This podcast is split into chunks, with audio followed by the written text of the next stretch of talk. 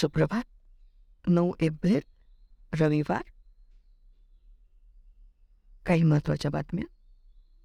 राष्ट्रपतींचे सुखोईतून उड्डाण.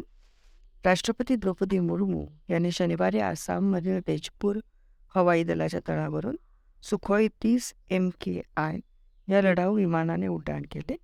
लढाऊ विमानातील हे त्यांचे पहिलेच उड्डाण होते. अधिकाऱ्यांनी ही माहिती दिली.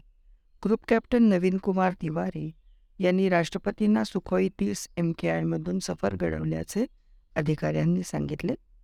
पस्तीस पंचवीस मिनिटाचे उड्डाण पूर्ण झाल्यानंतर बरे वाटल्याचे मुर्मू यांनी पत्रकारांना सांगितले. राष्ट्रपती हे तिन्ही सैन्य दलाचे सर्वोच्च कमांडर असून त्या सध्या आसामच्या तीन दिवसाच्या दौऱ्यावर आहेत. हवाई दलाच्या तळावर air marshal A P Darkar राज्यपाल गुलाबचंद कटारिया आणि मुख्यमंत्री हिमंता बिस्व शर्मा यांनी राष्ट्रपतींचे स्वागत केले. तेजपूरला पोचल्यानंतर भारतीय हवाई दलाच्या कर्मचाऱ्यांनी मुर्मू यांना गार्ड ऑफ ऑनर दिला आणि त्यानंतर त्यांना सुखोई विमानातून होणाऱ्या त्यांच्या उड्डाणाची माहिती देण्यात आली. त्यानंतर मुर्मू यांनी फ्लाइंग सूट परिधान करून त्या हँगरमध्ये पोचल्या सुखोई तीसच्या पायऱ्या चढण्यापूर्वी त्यांनी तेथे उपस्थित पत्रकारांना हात हलवून अभिवादन केले. राष्ट्रपतींनी विमानासमोर वैमानिक आणि इतर अधिकाऱ्यांसोबत छायाचित्रही काढली. कॉकपिटमध्ये बसल्यानंतर एका महिला अधिकाऱ्याने त्याला हेल्मेट घालण्यास आणि इतर तांत्रिक आवश्यकता पूर्ण करण्यास मदत केली. विमानाच्या पंचवीस मिनिटाच्या प्रवासानंतर मुर्मू यांनी ग्रुप कॅप्टनसोबत पुन्हा छायाचित्रे काढली.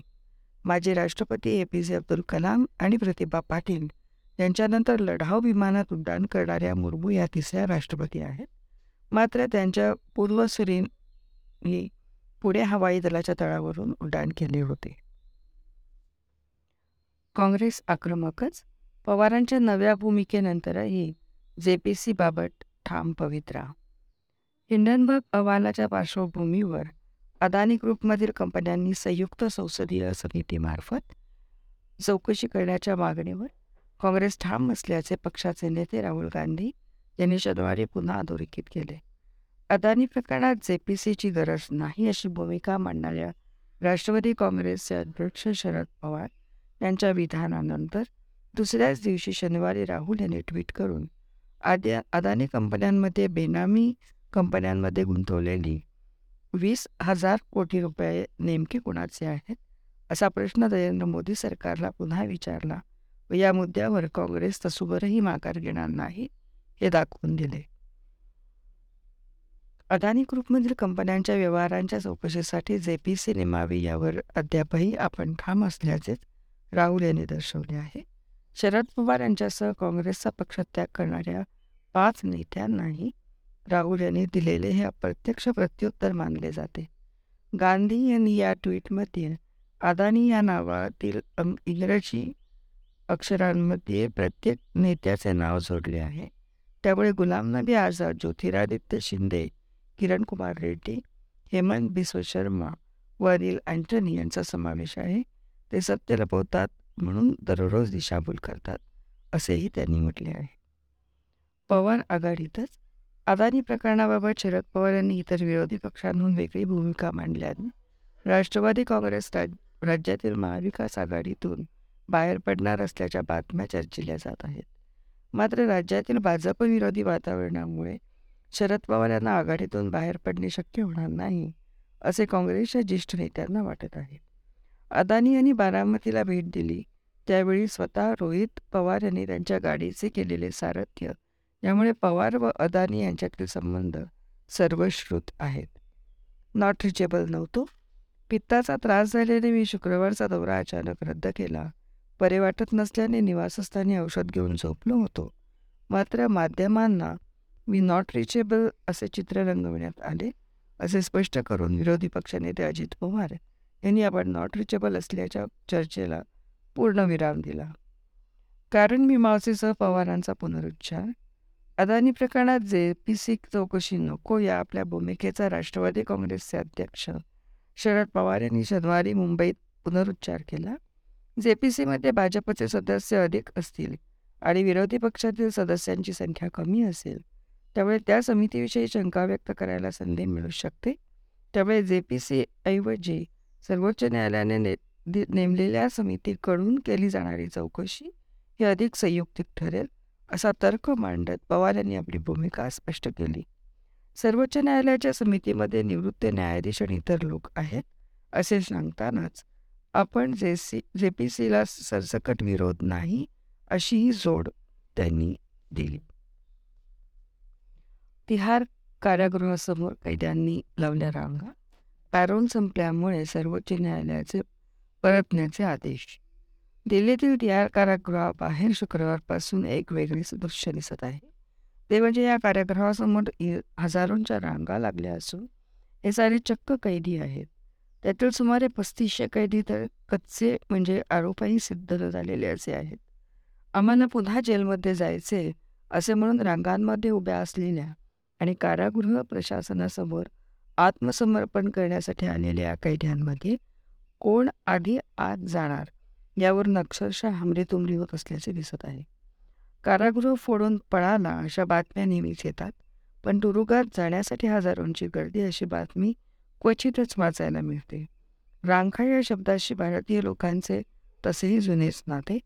बँका पाणी वीज बिल भरणं सरकारी कामे रेल्वे स्थानके विमानतळे इतकेच काय पण दिल्ली मेट्रो स्थानकावरही गर्दीच्या वेळेत रांगेतच जावे लागते. कारण काहीही असले तरी कारागृहात परत जाण्यासाठी हजारोंच्या संख्येने कैद्यांसाठी रांगा लागल्यात. हे विरळ दृश्य देशाच्या राजधानीत गेले दोन दिवस दिसत आहे. करोनाच्या साथीच्या काळात कारागृहात गर्दी नको. यासाठी सर्वोच्च न्यायालयाच्या आदेशानुसार तिहारमधील चार हजार सहाशे त्र्याऐंशी कैद्यांची अंतरिम जामिनावर सुटका करण्यात आली होती. यामध्ये अकराशे चौऱ्याऐंशी कैदी दोषी ठरलेले होते. व उर्वरित कच्चे कैदी होते. साथीच्या पहिल्या लाटेत या कैद्यांना जामीन किंवा पॅरोल देण्यात आला होता. जेणेकरून कारागृहातील गर्दी कमी करता येईल हा न्यायालयाचा उद्देश होता. मात्र न्यायालयाने त्याचवेळी या कैद्यांना विशिष्ट काळात तुम्हाला पुन्हा कारागृहात जावे लागेल असे बजावले होते. ती मुदत संपत आली तरी बहुतांश कैद्यांनी आत्मसमर्पण केले नव्हते. अखेर सर्वोच्च न्यायालयाने चोवीस मार्चला कठोर भूमिका घेऊन बाहेर आलेल्या सर्व कैद्यांनी पुढच्या पंधरा दिवसात कारागृहात जाऊन आत्मसमर्पण करावे अन्यथा पोलीस कारवाई होईल असा आदेश दिला. अंतरिम जामिनावरील या कैद्यांना न्यायालयाने दिलेल्या पंधरा दिवसाचा व नंतरच्या एका वाढीव दिवसाचा कालावधी शनिवारी आठ एप्रिल सकाळी संपणार आहे. त्यामुळे शुक्रवारपासून तिहारच्या प्रवेशद्वाराबाहेर पुन्हा गजाळ जाण्यासाठी रांगा लागल्या होत्या. वेळेत पुन्हा कारागृहात गेलो तर लवकर सुटका होऊ शकते या आशेनेही अनेक जण लवकर आत जायला मिळावे यासाठी धडपड करीत आहेत. पाचशे रोवर्स मशीनमुळे मोजणी लावेत मोजणीसाठी भूमी अभिलेख विभागात मशीन दाखल. प्रलंबित मोजण्या पूर्ण करण्याचा आदेश राज्य सरकारने दिल्याने भूमी अभिलेख विभागात आधुनिक तंत्रज्ञान असलेले पाचशे रोहड मशीन दाखल करण्यात आले.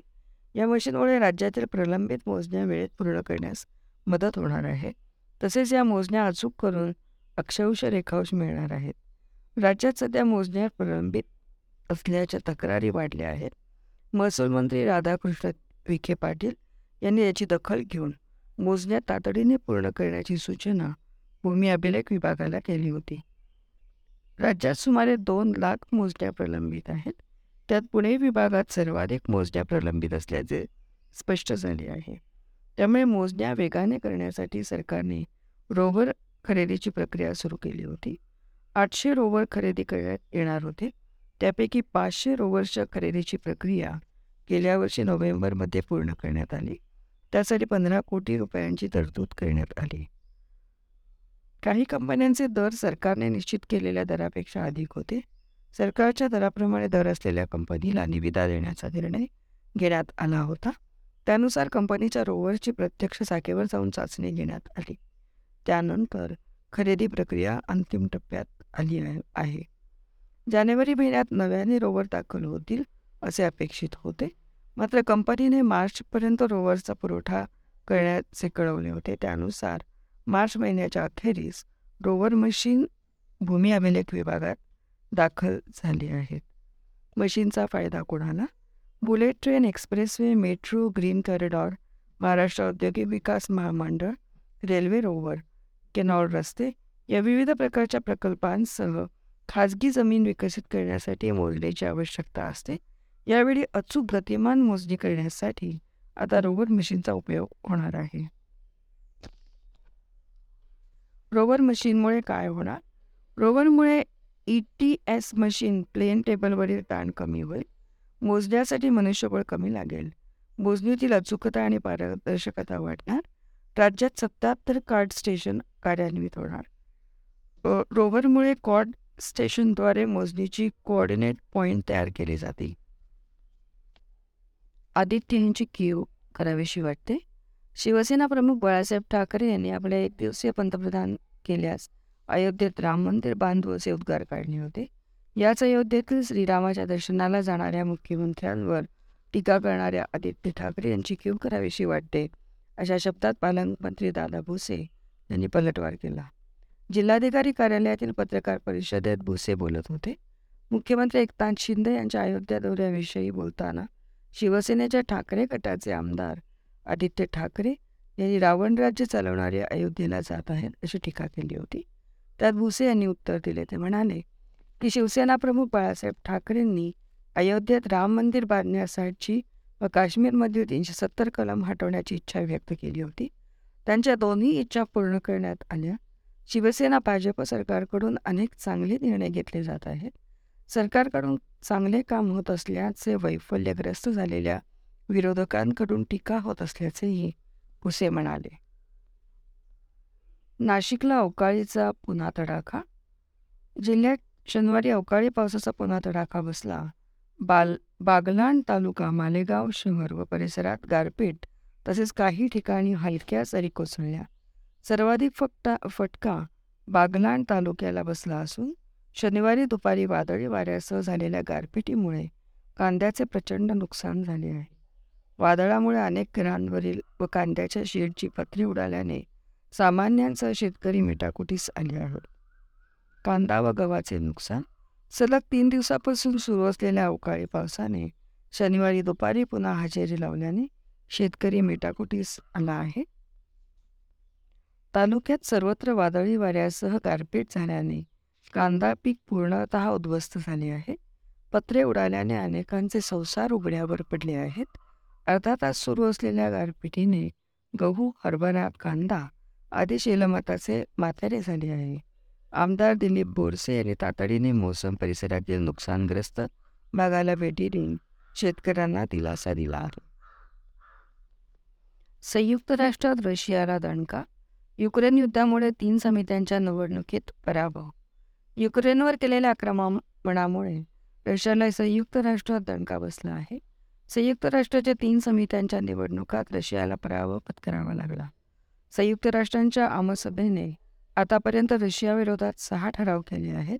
या पार्श्वभूमीवर संयुक्त राष्ट्रांच्या आर्थिक आणि सामाजिक परिषदेच्या सदस्यपदासाठी रशियाला रोमानियाकडून पराभव पत्करावा लागला.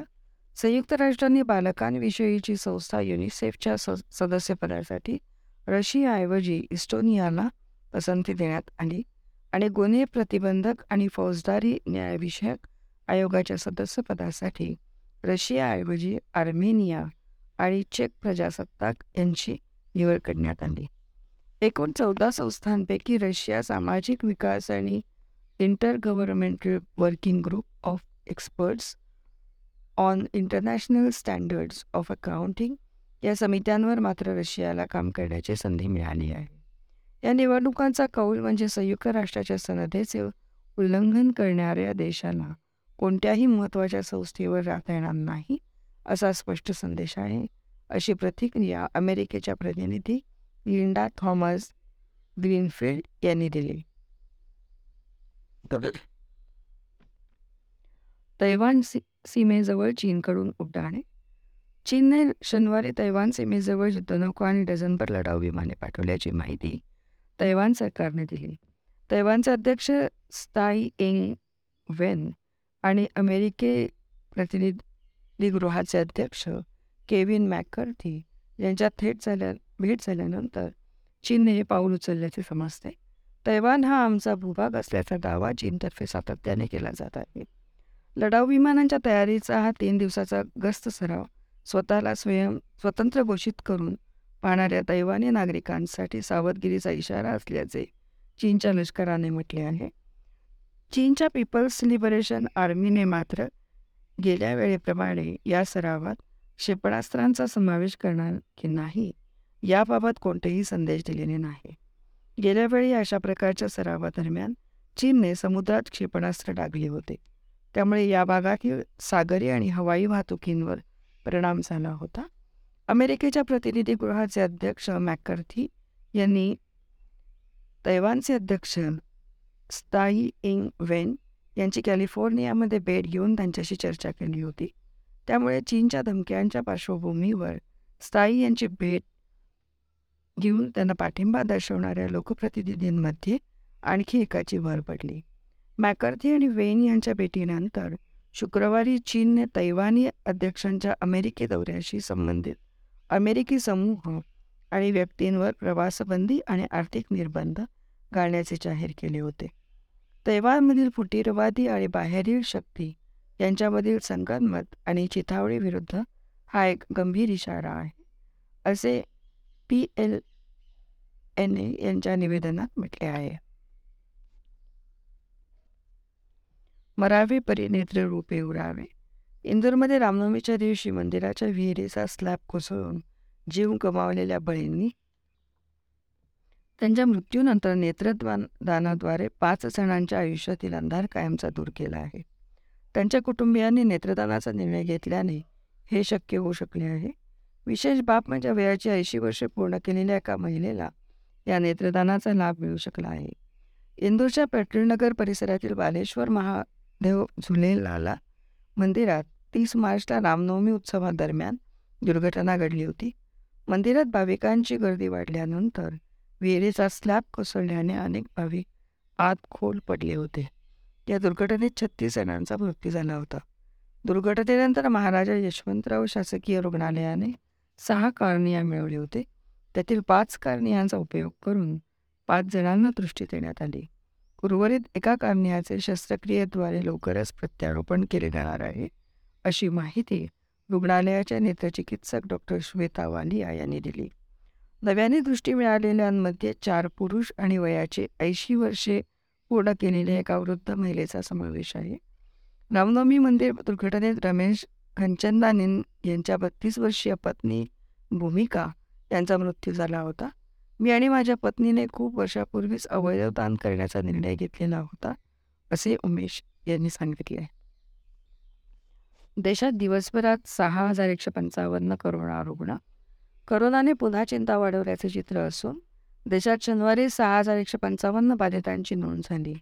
देशातील उपचाराधीन रुग्णांची संख्या एकतीस हजार एकशे चौऱ्याण्णववर पोचली आहे अशी माहिती केंद्रीय आरोग्य मंत्रालयाने दिली. देशातील आजवरच्या एकूण कोरोनाबाधित रुग्णांची संख्या चार कोटी सत्तेचाळीस लाख एकावन्न हजार दोनशे एकोणसाठवर पोचली आहे. गेल्या चोवीस तासात झालेल्या अकरा मृत्यूंमुळे कोरोना मृत्यूंची एकूण संख्या पाच लाख तीस हजार नऊशे चोपन्न झाली आहे. उपचाराधीन उप रुग्णांचे प्रमाण सध्या शून्य पॉईंट शून्य साठ टक्के आहे. रुग्ण बरे होण्याचे प्रमाण अठ्ठ्याण्णव पॉईंट चौऱ्याहत्तर टक्के आहे. आजवर चार कोटी एक्केचाळीस लाख एकोणनव्वद हजार एकशे अकरा रुग्णांनी करोनावर मात केली आहे.